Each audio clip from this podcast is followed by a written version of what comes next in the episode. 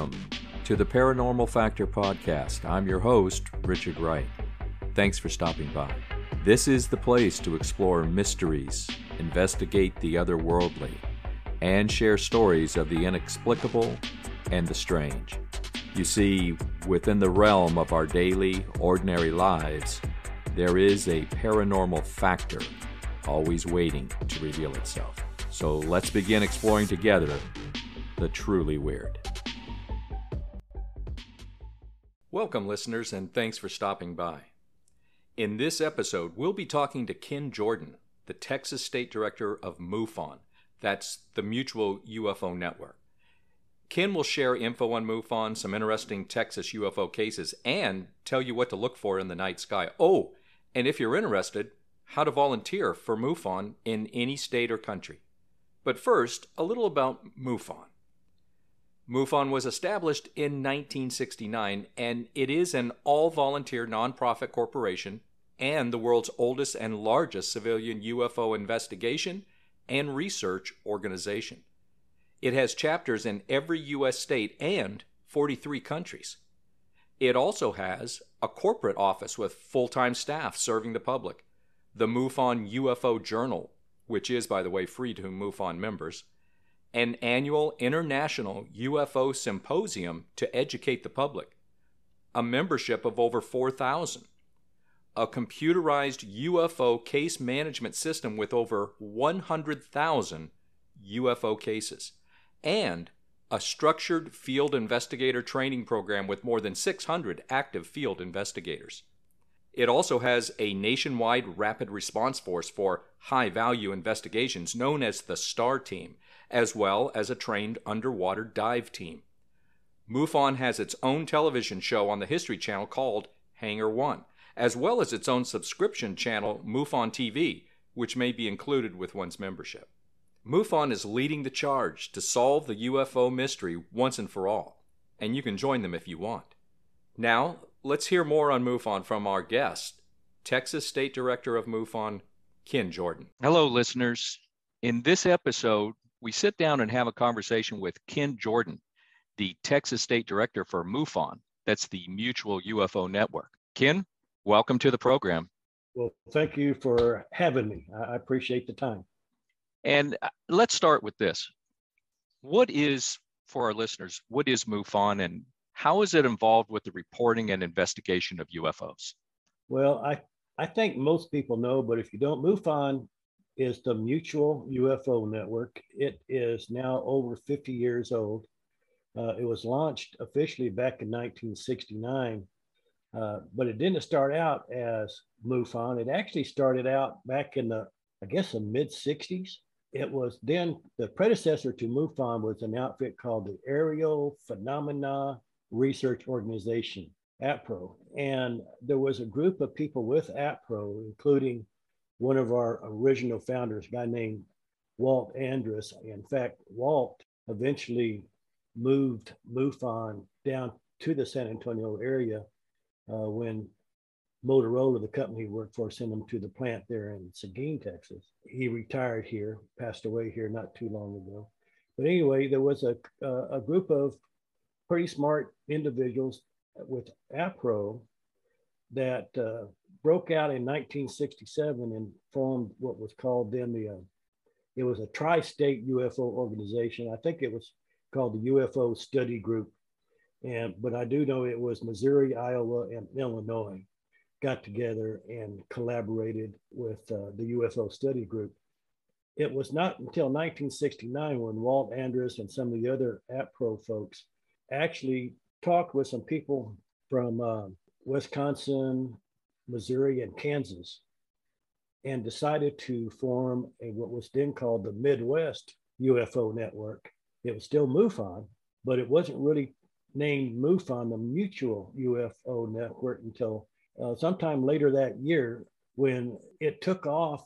MUFON took off like crazy, and people were coming in from all over the country. And so they got Wisconsin, Michigan. I know Minnesota was involved. And so they decided to expand nationally and they changed the name to the Mutual UFO Network, keeping the original acronym but just expanding it to include the entire uh, United States. And now it's worldwide, so it's all over the all over the world. We have uh, we have representation in like 43 different countries. Uh, so it it is quite big. It's the oldest continually operating UFO investigative organization in the world. So we think we're pretty good at what we do. It's all volunteer. We have a few people that are that are paid uh, to keep things going, the TV station and the, and the uh, computer system and all that kind of stuff. But for the most part, we're all volunteers. Can you tell our listeners a little bit about your personal history with MUFON and the, the current role you have as Texas State Director? Well, my mine is not really uncommon in, in MUFON. I was actually approached by MUFON. I was still on active duty at the time. And it was in 2013. I was actually transitioning off of active duty. I was getting ready to become a civilian after almost 39 years in uniform. I got an email from somebody with an outfit called MUFON. So I had to look it up. I didn't know what MUFON was. But I became interested because while I was still on active duty, one of the jobs I had was to work with an organization within DOD that was going to stand up and reorganize the Army of the future. So, in the process of prosecuting those responsibilities, I became involved with people from Martin Marietta Skunk Works and Area 51 and all that kind of bizarre stuff. And some of the stuff I found out while I was doing that to me was so bizarre it couldn't be real. So when MUFON invited me to come with them, I, I kind of jumped on the opportunity. They they asked me to come to one of their meetings. Uh, was here in San Antonio. I went there. There was about less than 20 people in the room, and uh, they we we have a tradition in our MUFON meetings to uh, introduce new people to the to the group, ask them what their interest is, and they came around to me lastly, and I told them I was in the army getting ready to come out, and they invited me, blah blah blah. But I really came just to find out if MUFON was a bunch of serious investigators or a bunch of kooks. so that's how I got introduced to MUFON. that was and, in 2013. So anyway, I, I, came on board as a field investigator. I was a field investigator for about two years, and uh, I was moved up to a state section director. And in Texas, we're so big, we had to break it up into five different regions. So uh, we have five state section directors that oversee and mentor field investigators within their region. Right now, we've got 34 investigators in Texas. So oh. we can, yeah, we can always use more because I bet it's a big state. Yeah. So anyway, I uh, I functioned as the chief of investigations for a couple of years, and uh, when our our then state director decided to take a break, they asked me to take state director's job, and that was I guess it was four years ago now. So it's been fun. It's been interesting. What is the current state of UFO sightings in the world, Ken? Are we are we seeing an increase at all in levels of activity?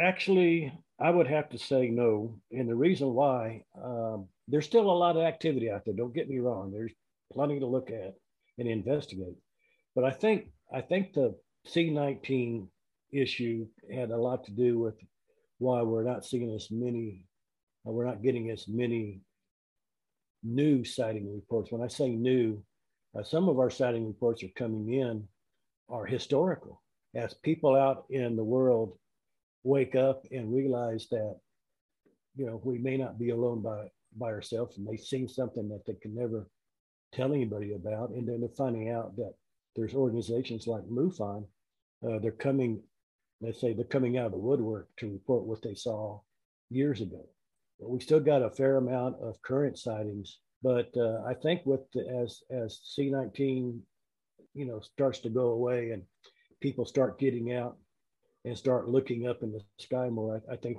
the uh, the sighting reports will actually increase. that's a great point. I, I really hadn't thought about that, but COVID seems to affect everything. Yes, you have. But I, I can tell you, Texas is usually pretty busy with sightings. It's because we're so big like California. Right now, California and Florida are getting the bulk of uh, the sighting reports coming into MUFON to our CMS. CMS is the computerized management system that we keep track of all these things. And we do uh, collect the information from these sighting reports, store them in historical databases for other researchers in the world to uh, tap into and use. But for example, last month, uh, we had 338 sightings reported in the United States. Right behind us was France with 24, and then the United Kingdom with 19, and Canada with nine. And then from there, it just goes down to one. 17 worldwide. That, that's quite a difference uh, between the U.S. and the other countries. What do you what do you believe accounts for that? Is it just people being more uh, aware in the United States, uh, more more focused at looking for things, or what do you think? I, I think that well, here's the countries that were reported sightings: Mexico, Australia, of course, is is a, is a leading company. Then we got Morocco, Brazil, Kenya, Georgia, Belgium, Costa Rica. This is just my personal opinion, but I think it has a lot to do with the economic conditions in those countries. Some people, they work 15 hours a day just to put some food on the table. They don't have time to be outside looking up in the sky for, for things that don't aren't supposed to be there. Whereas in the United States and in a lot of Europe, uh, Canada, Australia, New Zealand, where we're a little more affluent. I think we have a little more leisure time and we can actually go out and look up. And if you don't look up, you're not going to see anything. Right. Let me pivot for just a minute to the US government. And I know in the past, of course, there's been some at different times uh, over the decades acrimony between uh, UFO groups and the US government and, and what the perception is on what they know, don't know recently we've had document releases and we seem to have had a little more candor in admitting for example the the navy ufo sightings and that they they truly didn't know what they were. What's the current i guess we could say state of trust or cooperation if there is any between the us government and ufo groups? Has anything really changed there? Oh yeah big time especially in the last four or five years. Everyone's familiar with project blue book back in the 60s well we um, got a real bad taste in our mouth as citizens because of Project Blue Book.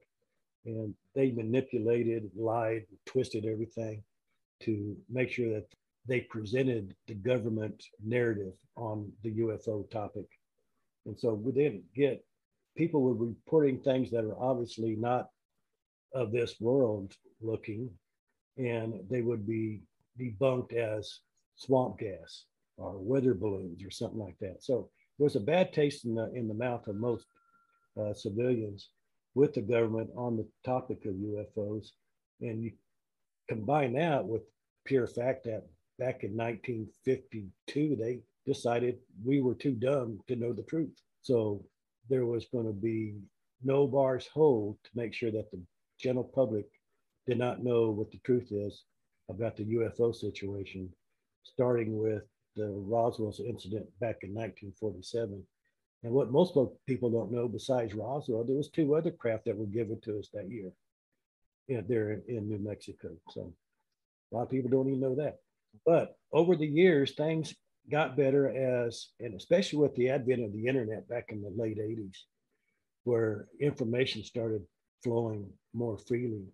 People could research, and people with inquiring minds could go on the World Wide Web and find answers to their questions, even though some of those sources were pretty unscrupulous.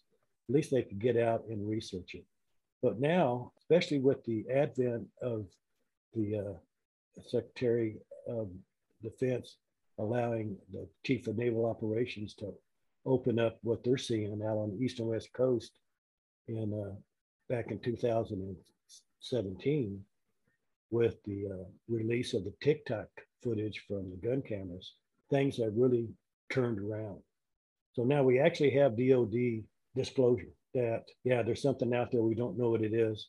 We're not saying it's uh, extraterrestrial. We're just saying we don't know what it is and we don't know what effect it's going to have on national security. But at least they're admitting there's something out there. But it goes back, it goes back to the days when Harry Reid was running the, the House he showed a real big interest in the UFO topic and actually started the ATIP program. He funded uh, the the ATIP program that uh, is now apparently been renamed and and been remissioned. But we have really come a long way with the government. In fact, two weeks ago, the CEO of MUFON, and as far as I know, it was only MUFON was in there. We actually met with representatives from both sides of the aisle on the UFO topic and how it's going to be handled. And it looks like uh, Congress and DOD is not going to try and reinvent the wheel when you have organizations like like MUFON and NUFORC uh, and other some reputable uh, organizations that are already doing the investigations. So there may be a we may develop a working relationship with the federal government and we can do it without compromising our MUFON principles, uh, which we hold very sacred. So we're apolitical and we're going to keep it that way. We're not. That's take, exciting. We're not going to take federal money, so they're not going to buy us.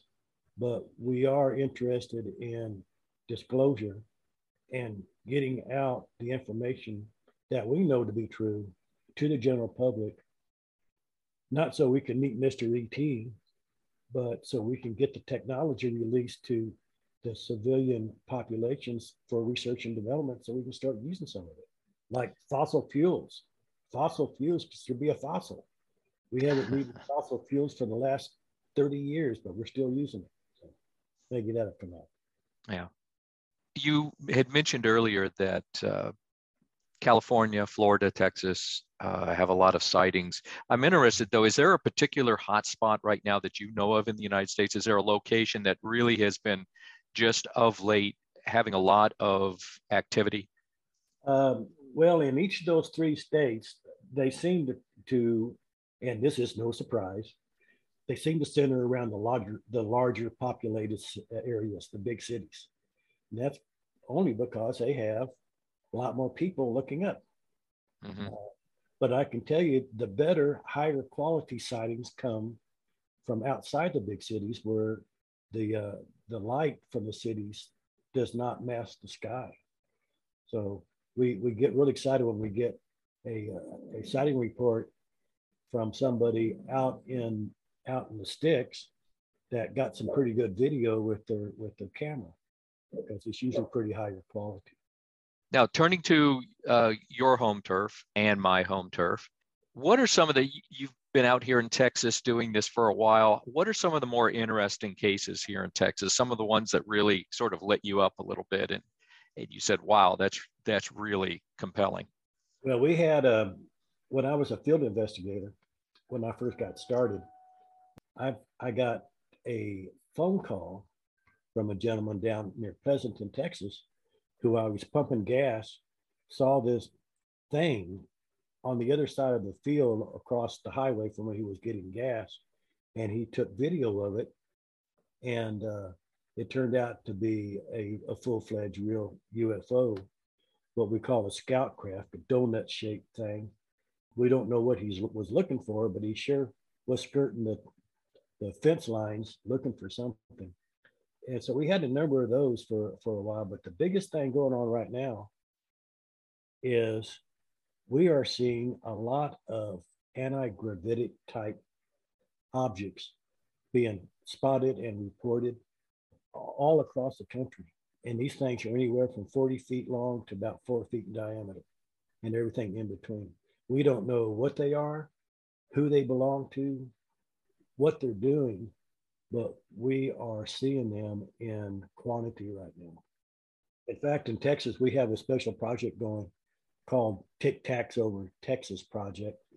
And I'm getting ready to release some of my preliminary work on it to my field investigators who can take and try and debunk my work and see if they can prove that they are not what I think they are. Uh, so I can release it to MUFON so the science review board can take a look at it. So if it proves out what we think we're seeing, uh, it's going to it's going to go ballistic. It's going to it's going to go viral. but we're we're seeing these things um, all across the state, and I'm also getting some supporting sightings from other states like in Colorado and Florida and uh, Kansas of these same type things that they're seeing. When they first came out, we thought uh, they were the Tic Tacs that the Navy was seeing, the 40 footers. In fact, my first case, I thought I, I, I thought it was 40 feet long, but found out I had a decimal in the wrong place. It was only four feet long. so we do make those kind of mistakes, but uh, but it is extremely interesting because there is absolutely no control surfaces on these things. There's no navigational lights. There's no evidence of any type of propulsion device. But yet, when you record them uh, with a camera, whether it be still or video, they all are surrounded by this halo, which you can interpret to be a force field of some type mm. that fluctuates with the speed of the object. I have to tell you, I'm a, I'm a little bit surprised. I think I was under the impression, and maybe a lot of people are, that we got the Tic Tac videos from the Navy, and so those are phenomena that only occur over water or generally out in the ocean or something of that nature. So I'm really interested to hear that uh, these are much more prevalent. Well, that's exactly what we thought too. And when we started seeing these over the over the mainland in the center part of the country, it really blew our minds. Uh, in fact, one of our Tic Tac projects for Texas was a, a still photo taken by a lady at 34,000 feet out of an American Airlines jet that was identical to a Tic Tac that was captured by a FLIR over the middle of the North Atlantic, identical. Mm. And uh, so, and that was over the panhandle of Texas on a flight from Denver to uh, Dallas.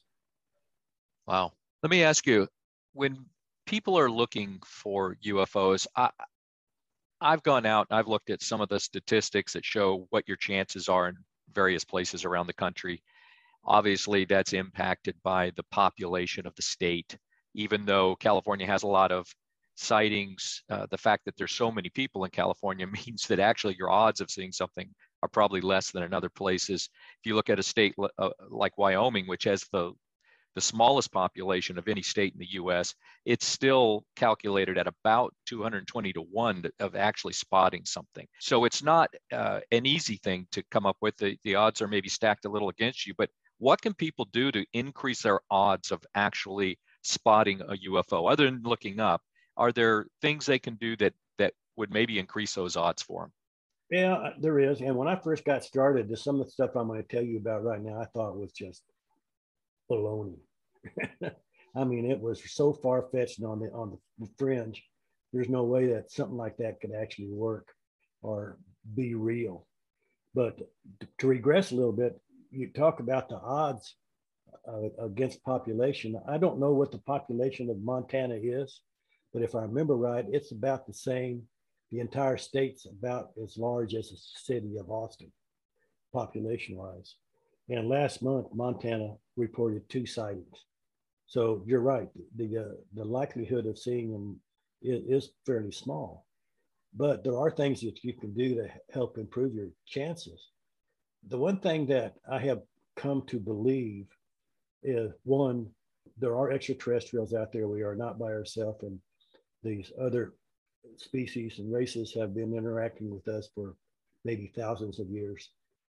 And uh, but the main way that they communicate is telepathically.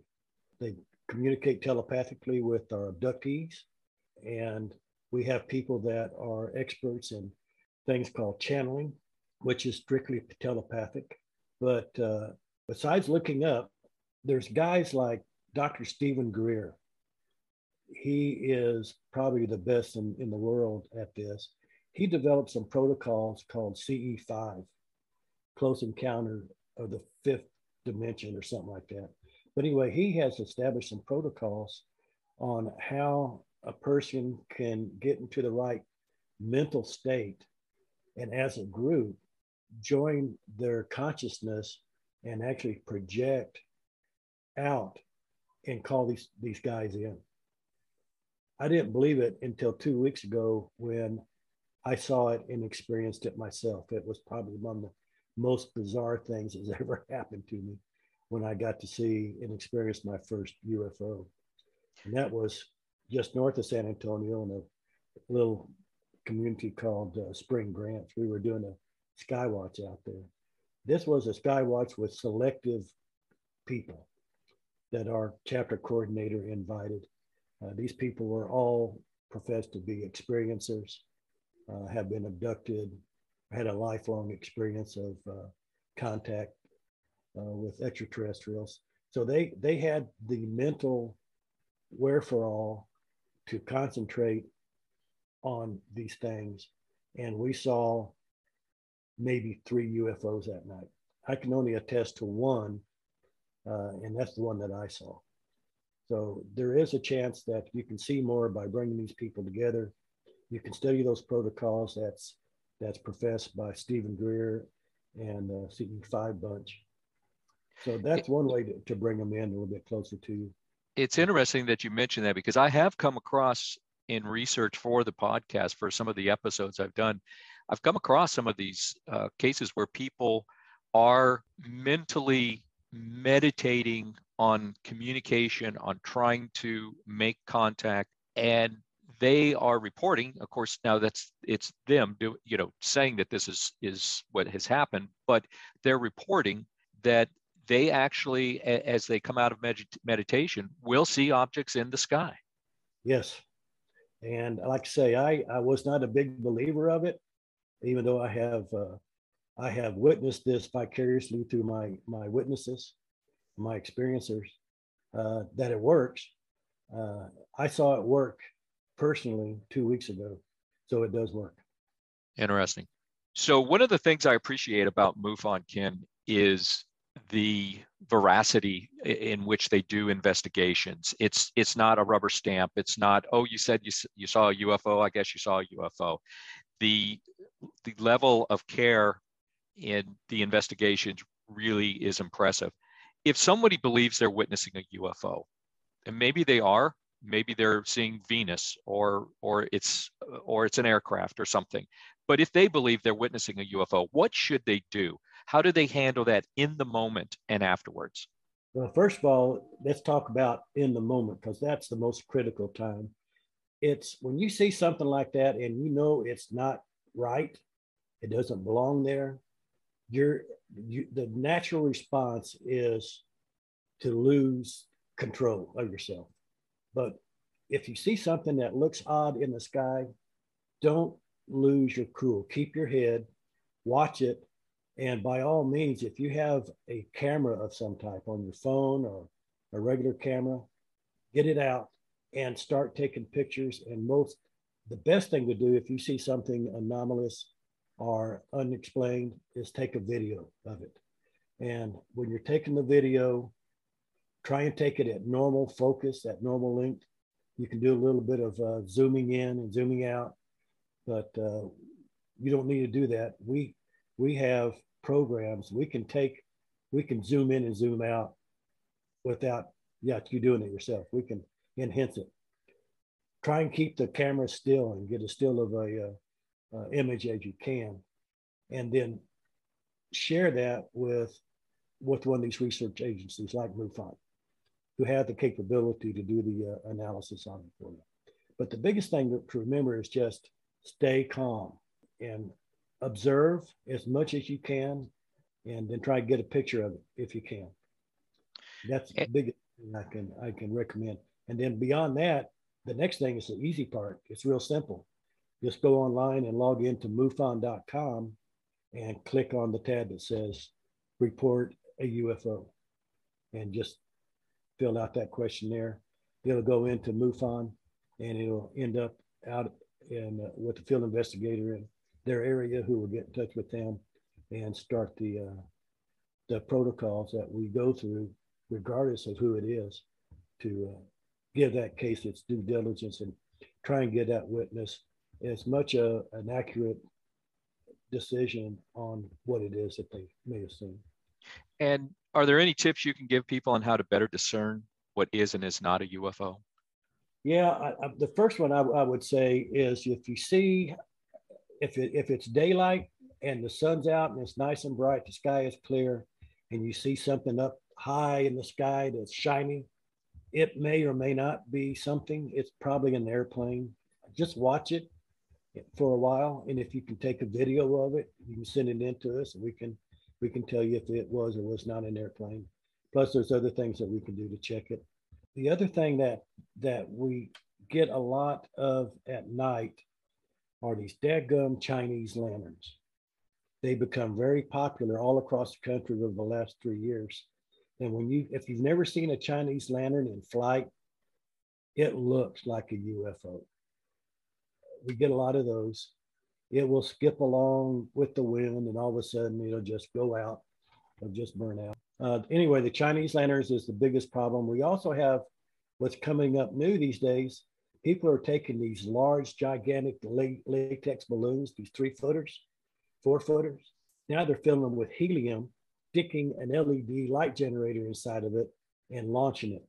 And that light generator makes all kinds of different light arrays. That looks like a UFO too. So, and, and also photo anomalies. People take pictures and after the fact they see things in the photos that uh, look like a UFO. If there's a bright light source anywhere in the in the photo, it's probably a photo anomaly. All right, thank you for that, Ken. Last question. The world is a big, big place to cover. so I know you guys have chapters in all 50 states and 43 countries, which is really impressive. And it seems like MUFON has a lot of work to do. Can people volunteer for MUFON? And if so, what is that process and do they need any special qualifications?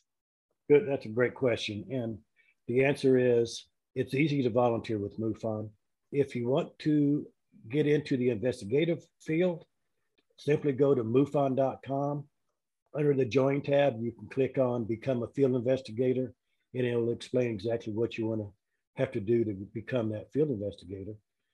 But the biggest thing that we're we're looking for is volunteers to help with our local chapters. We we we like people to join MUFON, you know, be a card carrying, paying member of MUFON.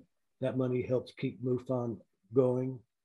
But what we need is volunteers to help with the local chapters that are established, or we're looking for people who have an interest in the field that would like a startup, a meetup group in their town especially the smaller cities around the country that don't have chapters that they can go to. If they want to volunteer, join join MUFON and, and they can start a local meetup group. But if you want to work with MUFON as a field investigator, and everybody has to be a field investigator, the biggest thing that we look for is 90% of it, they have to have that burning desire to seek out the truth, that fire in their belly to know if what that person saw was a star or a planet or a mylar balloon or a UFO and give that person the due diligence and the time to do a proper investigation, give them a, give them a good answer. We're really like people from military, law enforcement, uh, most of the professional uh, fields uh, make good uh, investigators, but really just about anybody who has that desire to seek out what is true could probably be a good investigator for MUFON. And we'll train them in, in everything they need to know. Uh, we have extensive training, and it, it may take a year for you to, be, to progress past the level of training. But that's how intense the training is. Awesome. Ken Jordan, thank you so much for being on the show. I really appreciate you making the time. It's been a great set of information that you've passed on to the listeners and uh, i hope we can get you back sometime to to talk about maybe some uh, some future cases that you're you're working on and and uh, get into some of the particulars about MUFON. Yeah, we we've got some good cases that would make uh, I could we can just do it audio like your broadcast is, and people could still really enjoy the experience. I'll be glad to do it. Excellent. Thank you so much, Ken. Thank you, Richard. Appreciate it. While dozens of UFO investigative organizations have come and gone over the decades, including some that are quite famous like NICAP and CSETI, it's MUFON who leads the UFO investigative effort today. Their vast and comprehensive case volumes and well trained network of over 600 field investigators have put them in a unique position to carry on the extensive efforts required for UFO research and investigation. They are quite simply on the cutting edge of contemporary UFO education, research, and investigative efforts in the world today.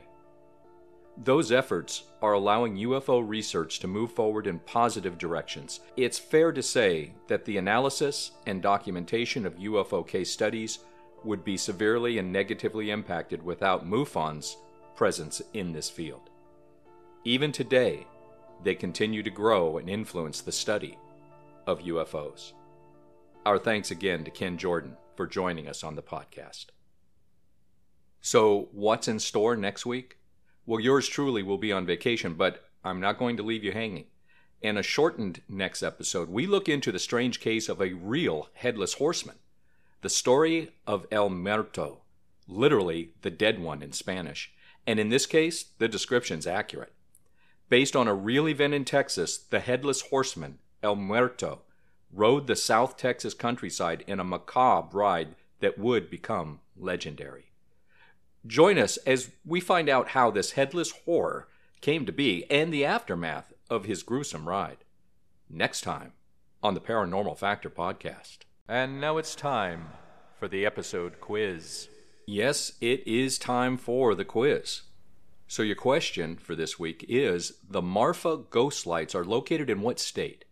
Is it A, Texas, B, New Mexico, C, California, or D, Florida. Once again, the Marfa ghost lights are located in what state? Is it Texas, New Mexico, California, or Florida? And the answer is A. Texas. The Marfa lights, also known as the Marfa ghost lights, have been observed near U.S. Route 67 on Mitchell Flat east of Marfa, Texas, in the United States. They have gained prominence as onlookers have attributed them to paranormal phenomena, such as ghosts, UFOs, or will o' the wisp. Scientific research suggests that most are atmospheric reflections of automobile headlights and campfires. However, such logic fails to explain many of the ghost light sightings. The first historical record of the Marfa Lights was in 1883 when a young cowhand, Robert Reed Ellison, saw a flickering light while he was driving cattle through Paisano Pass and wondered if it was the campfire of Apache Indians. Other settlers told him they often saw the lights, but when they investigated, they found no ashes or other evidence of any campfire. According to author and Big Bend, Texas resident Judith Brueske, the Marfa Lights of West Texas have been called many names over the years, such as ghost lights, weird lights, mystery lights, or Chinati lights. The favorite place from which to view the lights is a widened shoulder on Highway 90, about nine miles east of Marfa, Brueske said. The lights are often reported as distant spots of brightness, distinguishable from ranch lights and automobile headlights on Highway 67, that's between Marfa and Presidio to the south, primarily by their abnormal movements. Well, there are many theories on what these lights actually are, but you'll have to wait for a future episode when we delve a little deeper into the Marfa lights on the Paranormal Factor podcast.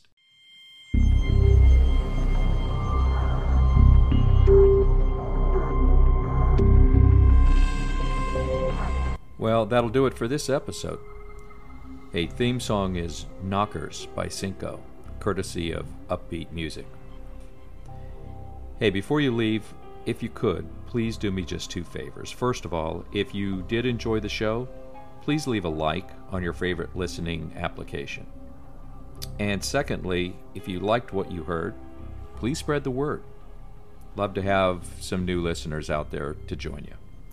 I'm your host, Richard Wright. Keep your eyes open for the unusual, folks, and thanks for stopping by.